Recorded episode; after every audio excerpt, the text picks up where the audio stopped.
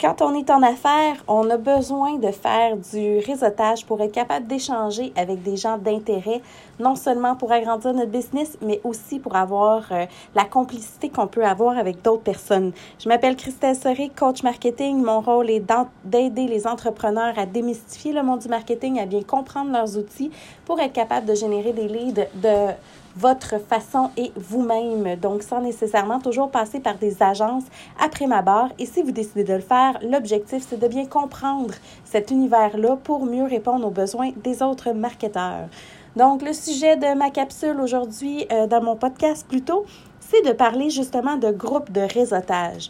Donc, surtout dans certains domaines comme le service euh, à la clientèle, comme dans le domaine de, de la santé, dans le domaine euh, du coaching justement, ou bref, beaucoup, beaucoup d'entreprises de services, on a besoin de se faire connaître, puis c'est beaucoup du bouche à oreille qu'on va utiliser.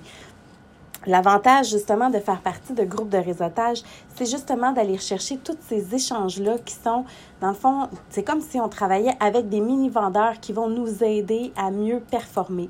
Mais évidemment, ça ne se fait pas tout seul. Il faut pouvoir euh, s'aider nous-mêmes. Il faut pouvoir arriver avec des objectifs précis quand on fait du réseautage.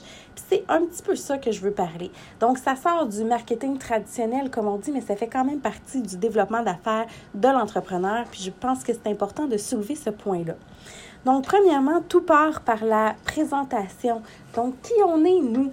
Euh, est-ce qu'on est capable de bien vulgariser? Puis souvent, l'exercice que je vais faire avec mes clients, ça va être de trouver trois manières de se décrire. Donc, la première manière, c'est vraiment la première poignée de main. Donc, quand on rencontre quelqu'un, bonjour, Christelle Serré, coach marketing, bien qu'on soit capable de dire en peu de mots qu'est-ce qu'on fait, puis que la personne, ça soit facile de comprendre ce qu'on fait en deux mots.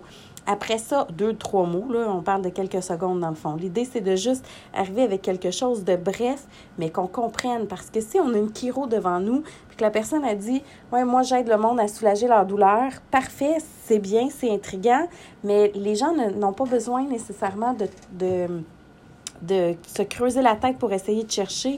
On veut que le premier rapport, ce soit quelque chose de simple, crédible, efficace puis qu'on comprenne rapidement.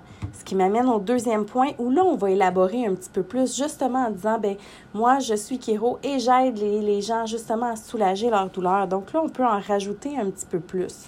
Puis après ça, on tombe dans l'exercice un petit peu plus long. Donc, on va parler à peu près euh, entre 30 secondes à une minute, puis décrire un petit peu plus notre entreprise.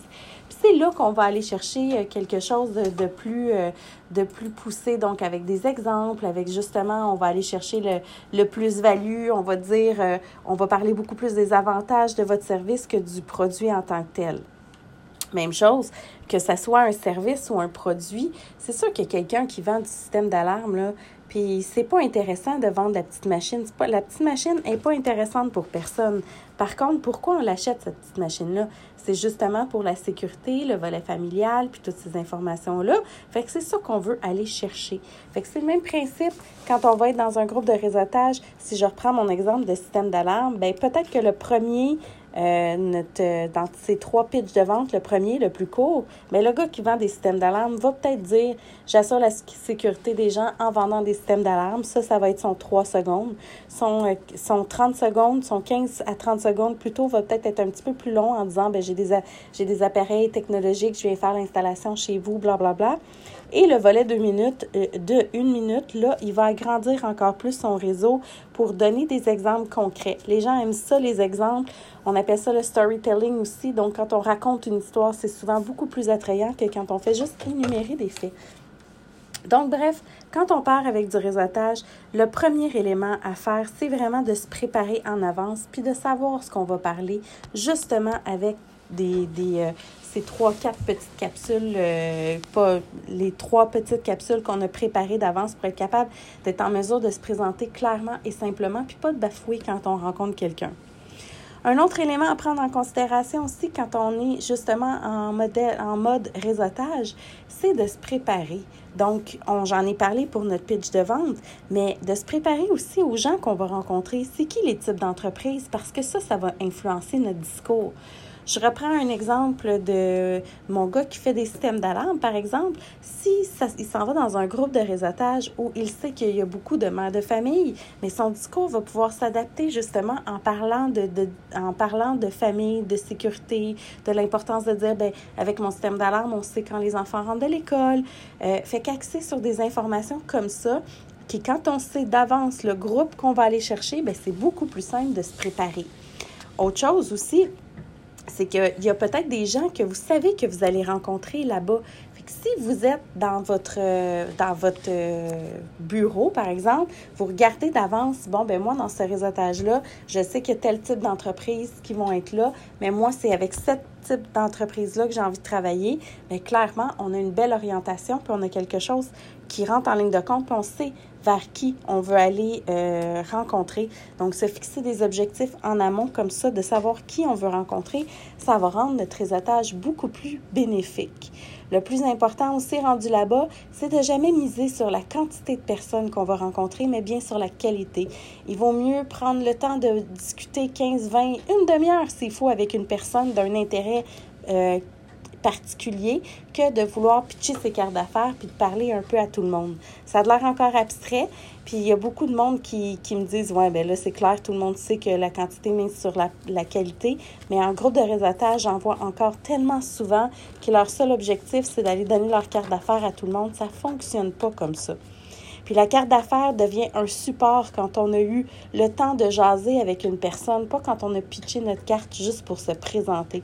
Donc, c'est vraiment important de prendre le temps avec la personne qui est devant nous pour bien comprendre euh, ce que cette personne-là fait, comment vous pourriez l'aider, puis euh, de créer des relations d'affaires parce que c'est les relations d'affaires qui vont durer dans le temps.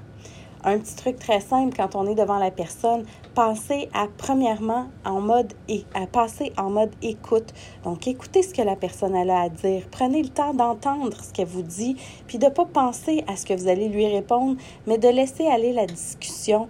Euh, c'est ce qui va faire en sorte que cette personne-là va être attirée vers vous. Si tout ce que vous faites, c'est penser à une réponse sur ce qu'elle, elle peut vous dire, bien, premièrement, vous manquez le sens de la question. Puis deuxièmement, bien, ça ne sert à rien, ça ne devient pas une discussion, ça devient un monologue de chaque côté.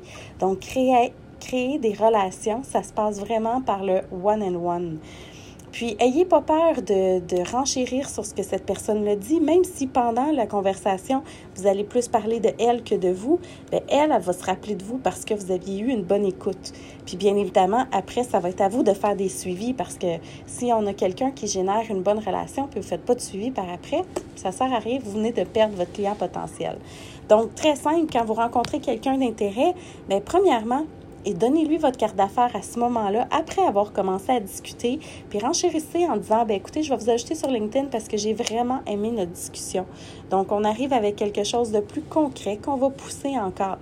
Même chose, après, une fois que vous l'avez rajouté sur LinkedIn, profitez-en pour justement dire à cette personne-là, on a eu une belle discussion, on a parlé de telle, telle, telle affaire quand on s'est rencontrés, ben merci de faire partie de mon réseau. Fait qu'on n'est plus dans un domaine platonique où est-ce que là, on a juste rencontré quelqu'un pour rencontrer quelqu'un. On a créé un début de relation. Puis cette personne-là, ayez pas peur sur LinkedIn justement de renchérir et de, euh, de relancer une rencontre potentielle ou de relancer une discussion potentielle à travers le temps pour pas perdre cette personne-là que vous aviez euh, trouvé d'intérêt la première fois. Donc, un exemple concret, mais vous rencontrez quelqu'un, vous lui parlez, mettons, de votre système d'alarme, puis cette personne-là, ben, elle a des enfants, elle vous en a parlé, des ados qui rentrent de l'école, est toujours un peu insécure. Ben, notez-vous à quelque chose, notez-vous euh, l'information à quelque part, puis relancez-la, cette personne-là. Hey, finalement, est-ce que tu as trouvé une solution euh, pour euh, mes enfants à l'école, blablabla? On essaie toujours de ne pas vendre, mais de proposer. Donc, si vous arrivez avec un offre trop agressive, puis si vous poussez, hey, puis, as-tu pensé à mon système d'alarme, clairement, cette personne-là ne va pas vous rappeler, à moins que ce soit vraiment un besoin urgent. Donc, bref, créer des relations, c'est ça qui va faire en sorte que ça va vous permettre de rentabiliser vos groupes de réseautage, puis que vous allez vraiment trouver votre, euh, votre place à vous.